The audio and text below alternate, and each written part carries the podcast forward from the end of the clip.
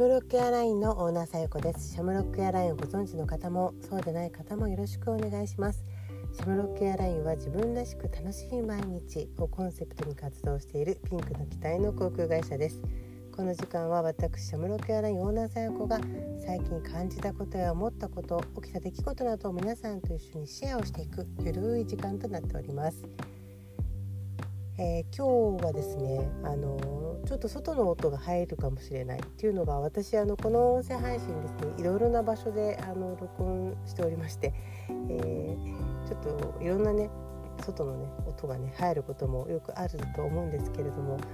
はい、あのご了承いただければと思います。いつもお聞きいただきありがとうございま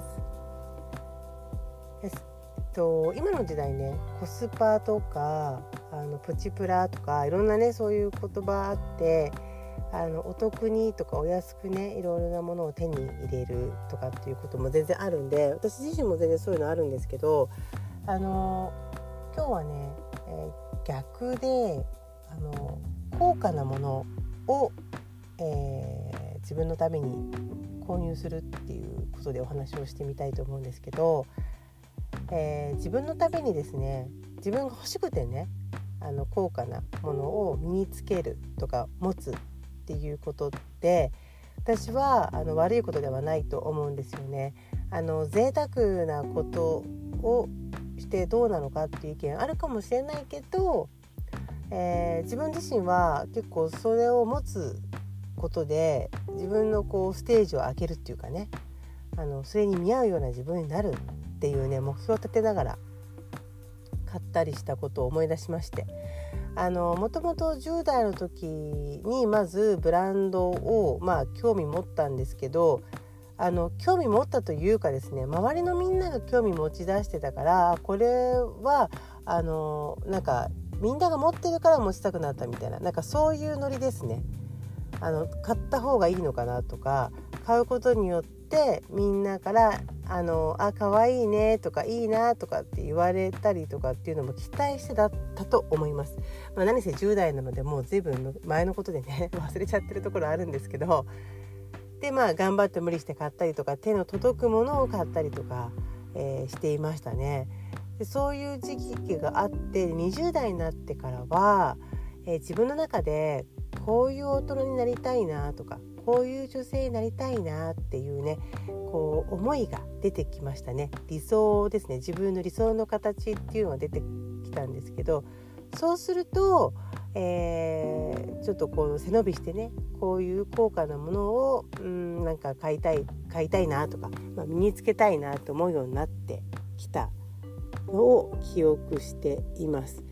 で例えばなんですけど当時まだ20代前半だったんですけど、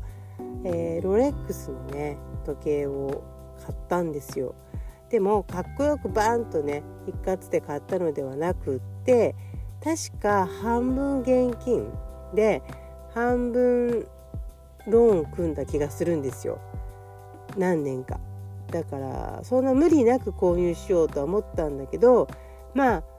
大きなものを車以外で買ったのは多分その頃じゃないかなって思うんですけど車に早くは買ってたんですね。あの免許証早く取れたからだけどその自分が身につけるものとして、えー、買った高価なものは多分それが初めてなんじゃないかなって思うんですよ。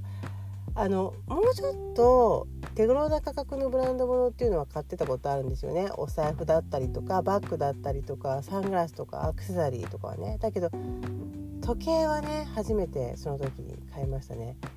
でその時計は自分には全然見合わないの分かってるんですよ。まだまだ見合わないし何だったらつけてることであの偽物じゃない？みたいな。思われてもおかしくない。うんですね分かってたんだけどでもその本物をつけてるっていうことで自分がこう一つステージが上がっている気がしてそうすると自分の中の発言とか行動とかねそういうものも変わってきましたね。やっぱりその身につけてるものに見合う人になりたいなっていう思いもあったでしょうし、うん、なんかこの時計との約束っていうのかな、えー、その時計今はね私があのつけられてるっていうか時計につけられてるみたいな 感じなんだけど自分がつけているという風に早くなりたいというのもあったしなんかこの子のためにもこのね時計のためにもですよね。この子のためにも自分自身がえー、っとこう何て言うんですかその時計に見合う自分にならなければいけないんじゃないかっていうことですごくいいきっかけになったのを覚えてるんですよ。だからいろいろね今ってやっぱ節約した方がいいことばっかりじゃないですか。いろんなことがね経済的にもねこう良くないしあの本当一人一人のねあの収入なんかも減ってきる時代なんですがその中でもちょっと自分のねあの思いっていうところが変わるものそのアイテムを持つっていうことで何か変化を感じるっていうのもね、えー、ありなんじゃないかななんて思ったりしています、えー、本当にね日々の生活が苦しい中そんな理由ないよって言われることをももちろん覚悟の上でこの話してるんですけどでもその自分のまあ、ステージが上がるっていうところで言うと、まあ、そういうアイテムだったりとか、えー、そういうあの身につけるものっていうのかなそこをね変えていくっていうのはすごくいいきっかけになります。えー、何かね気になってるものがあったら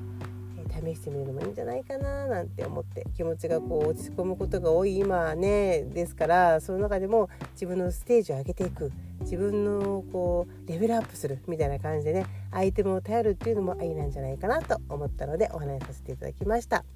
それでは今日はこの辺でではまた。